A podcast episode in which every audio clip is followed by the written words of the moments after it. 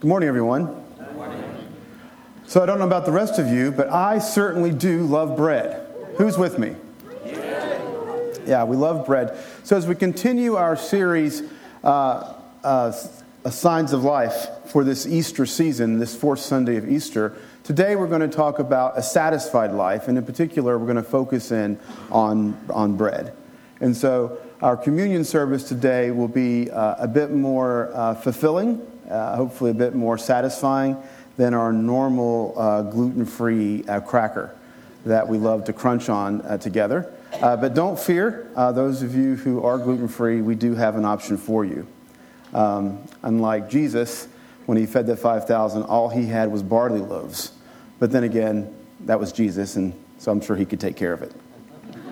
So, bread, as we heard from this, this is a Netflix series, documentary, and um, as they said, bread kind of is this important part of civilization. So, hundreds of thousands of years ago, there was a time in where humans were uh, mostly migrants, kind of on the move, kind of following um, the animals. They were hunters and gatherers. And eventually, we came to the point where we could, you know, have flocks. But then, if you have a flock and it's on the move, and you have someone else who's starting to plant and kind of grow uh, fruits and vegetables, kind of grow some wheat or some oats or some barley, it's going to cause some conflict. There'll be conflict between those who need to follow the animals where they go and those who want to stay place and uh, kind of live there. And so that conflict, I think, is expressed pretty early on in the biblical narrative. Do you know a story between brothers where one grew stuff and one had animals? Do you know that story? It did not end well for the one who grew stuff, right? The one who followed the animals killed them. No. Did I get that right? Forgive me. Uh, you know the story. and if you don't, you should read it when you get home. because it's a familiar story. And it's a story that if you can go to certain parts of the world today, uh, go to Tanzania, and you will find tribes that, in the history of their people, uh, some ha- followed flocks and some grew crops, and they've been in conflict kind of ever since. In fact, they're still in conflict uh, to this day. The story of the feeding of the 5,000 is an interesting one, and it's one of the very few stories that is contained in all four Gospels. So we get the crucifixion in all four Gospels, and we mostly get the resurrection in all four. I mean, Mark just barely hints at it at the very end. I mean, he could have said a little bit more. Um, two women show up at the, at the tomb, and he's gone. But they all four tell us in detail the story of the feeding of the 5,000. I find that fascinating because in the ancient world, they were agrarians, and not unlike us today, while we might not be farmers ourselves, we do live off of the land. We are people of the land. We cannot be sustained without the land. We have to have uh, sustenance, and that sustenance comes from things like bread and water. So, this story, though, is more than just a story of a miracle, a more of just a story of Jesus kind of providing for the basic needs of the people group. Something else is going on. In particular, in John's gospel, it says, when the time of the Passover had come, they, Jesus goes to the other side of the Sea of Galilee, and he's with his disciples, and this large crowd is following them. And he turns to one of his disciples and said, Where are we going to buy enough bread for all these people? And his, his disciples like, we, we couldn't buy enough bread for all these people if we had six months' wages. What's interesting about this story is it says it's the time of the Passover, and they are in Galilee. So, where might we suspect Jesus would have been as a good rabbi, as a good Jew, at the time of Passover? We would suspect that he might have gone to Jerusalem. The Passover is a, is a pilgrimage festival. There's this idea that we think the faithful Jews go to Jerusalem, go to the temple in the time of Passover. So, not all Jews, of course, could have done that. A lot of them couldn't have afforded to do it. Um, and Jesus, at least according to John 6, did not go that year. Like we, we know that, or we say we know that Jesus' public ministry was three years long. But if we only had Matthew, Mark, and Luke, we would guess his public ministry to be about a year, year and a half, because they only tell us of one Passover. And that's the Passover where Jesus goes to Jerusalem and he flips over the tables and uh, ends up getting arrested. And again, you know the rest of the story. He gets uh, tried, convicted, and executed. But in John's gospel, we get the story of multiple Passovers. We get the story of the Passover in chapter 2, where Jesus does go and flip the tables. We get the story of the Passover here, and then there's another Passover that Jesus is at in John 13, and that's the story of the foot washing.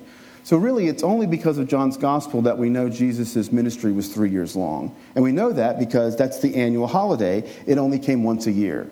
It would be like, what did you do for uh, 4th of July? Well, this 4th of July, we spent it in Lakeland. Well, what did you do last 4th of July? Well, we spent it in New York. Well, in our day, you might spend the same day in Lakeland and New York, but in the ancient days, that would not have been the case. You could not have been both in Jerusalem and in Galilee on the same day. So here we have Jesus not making the trip to Jerusalem, but yet he's feeding this massive group of, group of people. And as he feeds them, they count them. Now, counting is an interesting uh, phenomenon in Scripture. There aren't very many reasons why you would count, like take a census in the ancient world. One of them, of course, is for taxes the government would count to see how many people we had and who all paid their taxes or not. We actually don't see the Jews doing that very often, although we do see the Romans doing that to the Jews. On the other hand, we do see the Hebrews, the Jews, counting quite often in the Old Testament. And it's normally for preparation for a military battle. How many do they have? Well, how many do we have? Right? If we have more than they have, that's good. Of course, there's some of those stories where they had a huge crowd and we had a small crowd. And we're like, that's not so good. Like, come on, God. Maybe we don't want to go into this fight. So, what's interesting is to say that they have 5,000. That is a large crowd of people. I mean, that's the size of an army. And it's interesting in John chapter 6, it's verse 15. Um, it's how the story ends, and it's only included in John. It says this When Jesus realized they were about to come and take him by force to make him king, he withdrew again to the mountain by himself. So, what was their expectation? We would like to be delivered from the Romans.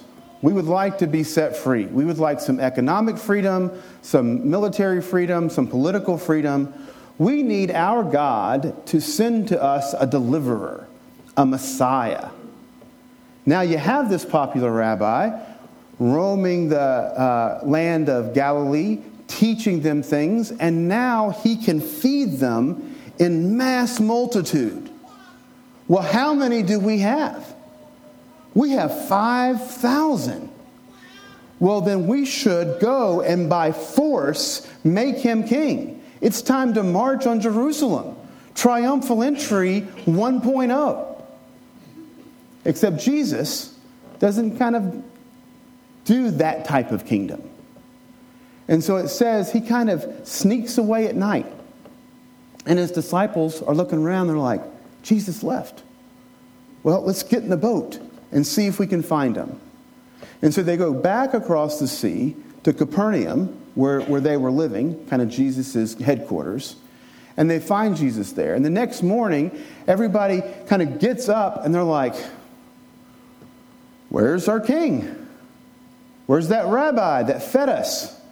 Where's the one that we were going to go and by force make him our king? And so they find their way to Capernaum, and there's Jesus, and he's teaching. And he's saying things he's saying things like this. When they found him on the other side of the sea, they said to him, Rabbi, when did you come here? And Jesus answered, Very truly I tell you, you are looking for me not because you saw signs, but because you ate your fill of the loaves. Do not work for food that perishes, but for the food that endures for eternal life, which the Son of Man will give you. For it is on him that God the Father has set his seal. Then they said to him, What must we do? uh, to perform the works of God. And Jesus answered them, This is the work of God, that you believe in him who has sent me. So they said to him, What sign are you going to give us then, so that we may see it and believe you? What work are you performing? I guess something more than feeding them all the previous night. Our ancestors ate manna in the wilderness, as it is written, He gave them bread from heaven to eat. Then Jesus said to them, Truly, very truly, I tell you, it was not Moses who gave you the bread of heaven, but it is my Father who gives you the true bread of heaven. For the bread of heaven is that which comes down from heaven and gives you life to the world. They said to him, Sir, give us this bread always. And Jesus said, I am the bread of life. Whoever comes to me will never be hungry, and whoever believes in me will never be thirsty. Jesus likes to speak in, par- uh, riddles, apparently. I mean, what does it mean that Jesus is the bread of life? What does it mean that he's come down from heaven? It kind of offended some of them. They're like, who is this guy? Isn't this Joseph and Mary's son? Like, what is he talking about, come down from heaven? I know where he's from. He's not from heaven, he's from Nazareth. Give me a break. What's this guy trying to say? Jesus later will say, You have to eat my flesh and drink my blood. To which even the disciples are like, Whoa. you know, one of the accusations against the early Christians is that they were cannibals. Because people who didn't know that much about the tradition heard them talking about eating the flesh and drinking the blood of the Christ. And they're like, ugh, those people are extremists. All right? That's not what we do. It's actually it's in uh, John chapter 6, verse 66, which I think, while serendipitous, is extraordinarily apropos. that in John 6, 6, 6, it says this, and many of them are scandalized and can no longer follow him. And it's referring to disciples, not necessarily to the 12, but Jesus' disciples, of course, numbered more than the 12. So, what does this mean for us? What does it mean to have a satisfied life? What does it mean to follow Jesus? What does it mean when we kind of take communion on a Sunday morning when we come to the table? I think one way to think of this is to think through it in terms of the texts that are referred to in John. The text referring back to the manna in the wilderness, and the text then that Jesus will speak about when, um, when he kind of teaches us to pray. So, what's, what's interesting about the manna in the wilderness is the manna in the wilderness was kind of good for the day, and then it's kind of over. It's, it's really about a sustained life. But the life in the kingdom is not merely about sustenance, it's not just enough to get us through. The idea of the kingdom is an idea of abundance. So I'd like for us to think through this in terms of the Lord's Prayer. We sang it earlier. So uh, Jesus said, Pray like this Our Father who is in heaven, hallowed be your name. Your kingdom come, your will be done on earth as it is in heaven. It's an amazing part of the prayer, really. Your, your kingdom come and your will be done on earth as it is in heaven.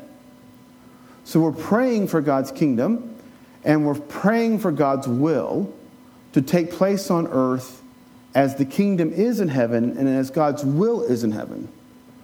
So it kind of begs the question is God's kingdom not here? Well, yes and no. It's coming. That's the good news that the kingdom is coming. And is God's will not done here? Well, yes and no. In some ways it is, but in some ways this is our prayer that God's will would be done here as it is in heaven. I mean, if you just look around in your life or the life of your friends and family, would you say everything that happens is the will of God? I mean, are you comfortable with that? Do you not know anybody who's suffered? I mean, what do you do with, with, with children who get leukemia? What do you do with, uh, with a, a, a, woman or a girl who gets uh, sexually assaulted? Are you okay just saying, well, God knows, must be good? When, when Paul says in Romans that God can work all things for the good, that doesn't mean all things are good. Some things are bad. It means that God can take all things and make them good. So, if we're praying for God's kingdom to come and God's will to be done, in some real sense, it's not yet here and it's not yet happening. And so, this is why we pray Thy kingdom come, Thy will be done on earth as it is in heaven.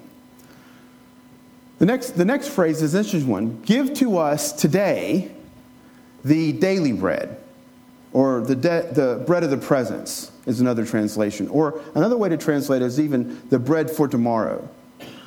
Give for us, give to us today the bread for tomorrow. Give, give to us today the, the, the bread that you would give to us. Let us have it now. Sometimes we pray that prayer and it sounds like Jesus is teaching us to only pray for the, the bare minimum that you need. Not even a whole roll, just like a half a one. But that's not the message of the kingdom. The message of the kingdom is a message of not just sustenance, but abundance. I came to give you life and life more abundantly. It's not just enough to get by on, it's enough to satisfy. Back to John 6, it says, When everyone ate, they ate until they were satisfied and then they had all this stuff left over. So, what does it mean to be satisfied? Well, it can mean a lot. You know, my dad used to say, um, uh, you know, some people could have a million dollars and still be poor. What he meant by that was that even doesn't matter really how much we have, if we still want more, we still kind of feel like we're experiencing lack. So, abundance is not the same thing as excess. So, excess just means that we just want more and more, and we have more and more, and we have all this stuff.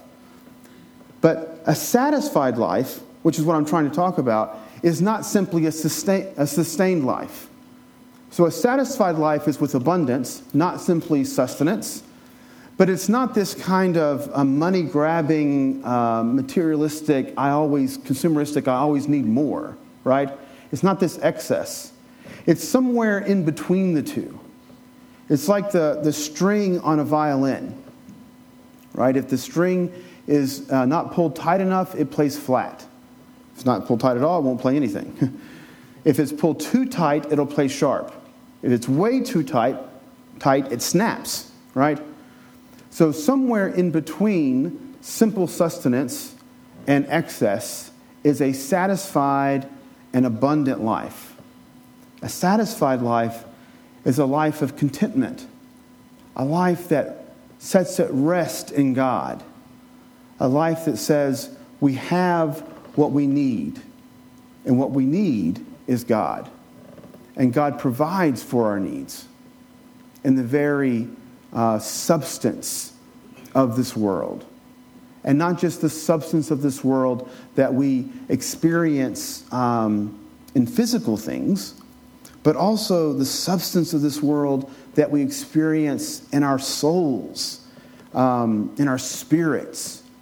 That we're not just kind of making it day by day, kind of drudging along, but we can be full of, of joy and hope um, that the Lord can give that gives our life meaning, that we live not just to survive, uh, but we live to um, fulfill this kind of abundant life.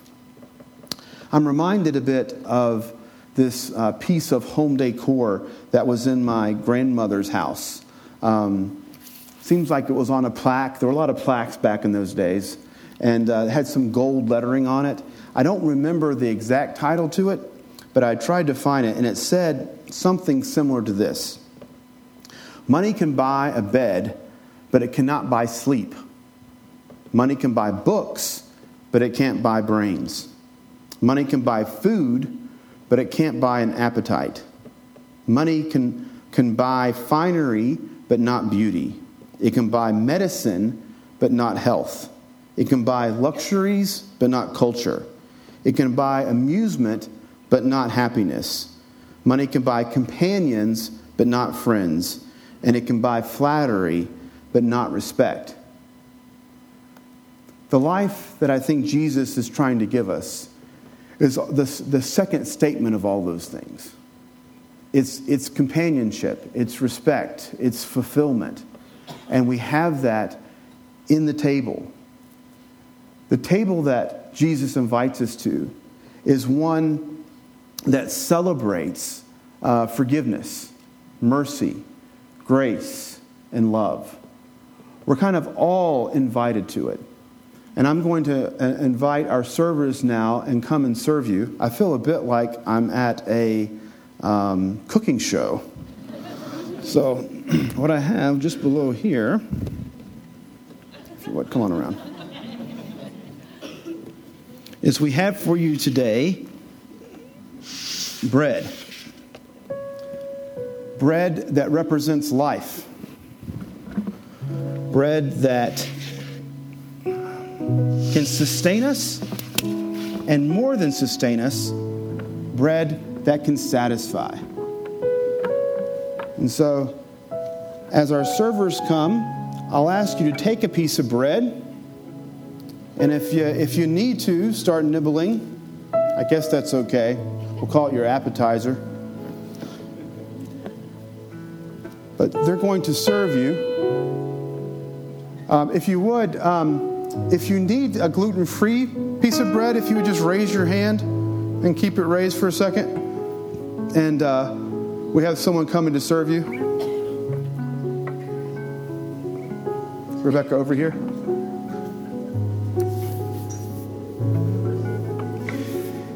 Um, according to the Netflix, uh, and, and someone over here for gluten free as well, according to the Netflix documentary, in Morocco, the Moroccan word uh, for bread is the same as the word for life. And in Morocco, I didn't fact check this, um, but again, according to the Netflix documentary, so it must be true. um, in Morocco, you're not allowed to cut a piece of bread with a knife um, because it's too violent an act bread is such, such a powerful symbol in the culture. I mean, the very word means life. That you can break bread, you can tear it, right, and, and give it. But you can't cut it because the imagery is just simply too violent.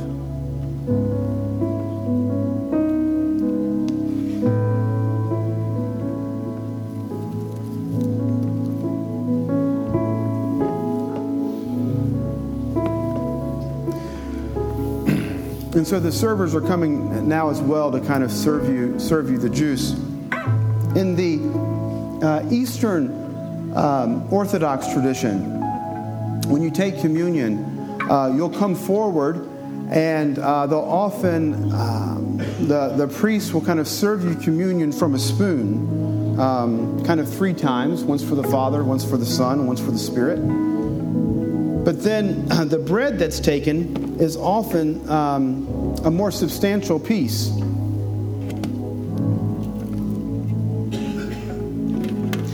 I really love that part of the tradition because the idea is that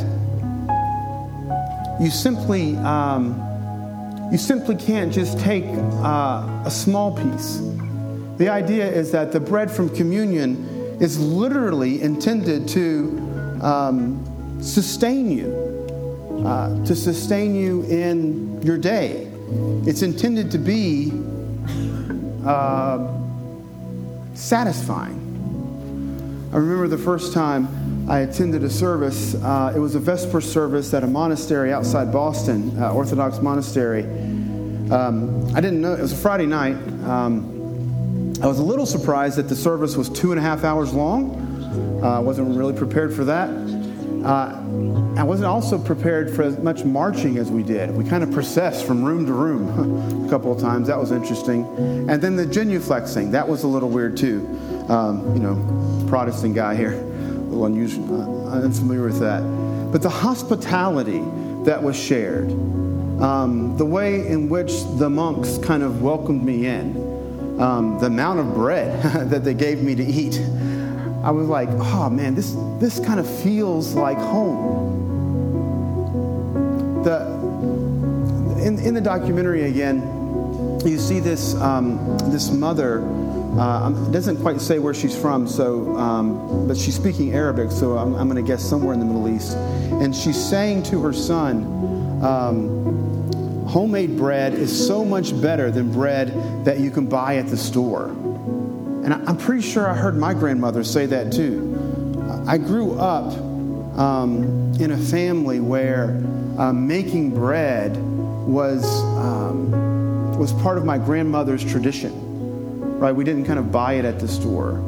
And the smell of a fresh baked bread kind of brings to me certain uh, memories and experiences and feelings that a story or words kind of can't do on their own. And this is, this is part of what I, I want you to experience today.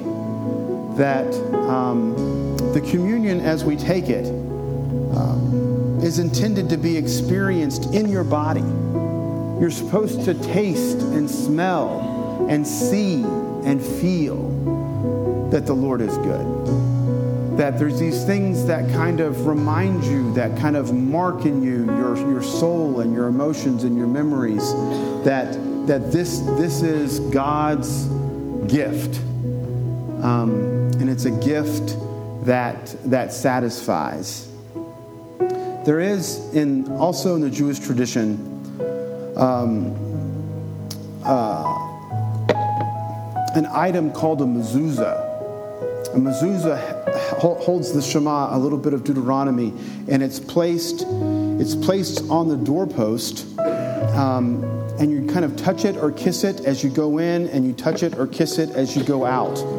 And that um, reminds you that we are the Lord's, and that we, we live according, and we not just according to, but we actually live by the word of the Lord. That it kind of gives us this, this life. Um, there was a, a Christian author who used the word mezuzah uh, in some of his writings as, as a verb, um, suggesting that we should mezuzah our lives. What he means by that is that our lives need some kind of embodied uh, practice, something that we do, some smell that we have, some sight that we see, some experience that we have that um, teaches us, forms us and, into the image of God and about God. So, whether it's the candle lights, or, or whether it's the bread and the juice, or whether it's the songs that we sing, um, I mean, did any of you have a grandparent whose house had a particular aroma? Some might say odor. Yeah? But even, even if you thought it smelled, right, instead of having a fragrance, there was this sense that if you had that, uh, if you smelled it again, all of a sudden these memories would just kind of, kind of flood in on you. Um, little personal story on this one. When Angela and I were dating uh, back in the late 80s, that's when we started, um, there was a popular new cassette uh, by Michael W. Smith. We were at a Christian college. Was, the, the, cassette was called Eye to Eye, and the first song uh, was called Providence. And it, it's got kind of a folksy kind of start to it. But anyway, it was on the radio, Christian radio, a lot, and we played it all the time. And of course, we heard it a lot because it was the first song on the cassette, right? Because back in the day, you kind of listened to things in order, and you kind of, so you heard the first song over and over and over and over. Well, we all, or a lot of us, know the what it feels like to fall in love. Do you know that that sensation? It's just this kind of beautiful, kind of overwhelming sense of joy. Now, that sensation of falling in love is not the same sensation of being in love, right? So, I love Angela. I say I love her as much or more today than ever, but it's a different sensation or feeling now, 27 years later almost 26 years later, then um, that than that feeling of falling in love. And so it's, it's difficult to describe exactly what that feels like. But this baby, we'd been married about 10 years. We were moving house, and, and uh, lo and behold, I ran into that cassette, and I thought, oh, look, there's that old cassette. And I, I without thinking, I kind of plop it in the cassette player, and I hit play, and the first few notes of that song plays, and the rush of falling in love just comes over me. I feel all those emotions, all the feels, right? And it's not the kind of thing that you can just manufacture. Like, it's a good feeling. Like, if I could just manufacture it right now, I think I might. But I can't. But the song did. Somehow the song brought back not just a memory, but something deeper and thicker and richer. And so when we take communion, this is no mere symbol. It might be a symbol, but it's much more than that. This is the holy bread. Our culture might like to take every basic thing, every good thing, and, and, and, and make it into a commodity that can be traded. Uh, our lives, our land, we're just kind of reduced to kind of being consumers. But the kingdom of God is moving in exactly the opposite direction, taking that which is otherwise normal and making it holy. Taking the, the everyday aspects of our life and saying, This can give life. Not just physical life, but also physical life. But it can give us life. And we can be satisfied. So I don't expect you to be able to eat this whole roll uh, during our communion time now. Uh, but I, I, I, do invite you to take it with you and to, to eat it um, as we leave and on your way to your, your home or your restaurant and to remember that, that God is good and that Christ has invited us invited us all to the table. On the night that Jesus was betrayed, he took bread. He blessed it, he broke it, and he gave it. And he said, This is my body, which is broken for you. Take and eat. Let's take and eat together. And after the meal, Jesus took a cup and he said, This cup is a sign of the new covenant. You are forgiven, you're accepted, and you're welcomed. Let's take and drink together. God in heaven, we love you, and we want to love you more. We're grateful for your love for us. We're grateful for your mercy and your grace and your forgiveness. And we pray that as we've taken these elements today, that they would not only nourish our bodies, but that they would nourish our souls. That they might transform us into the image of your Son and our Savior, whose table we've come to. May we live a satisfied life, satisfied in you and satisfied in all that you've provided in this wonderful, beautiful world. In Jesus' name.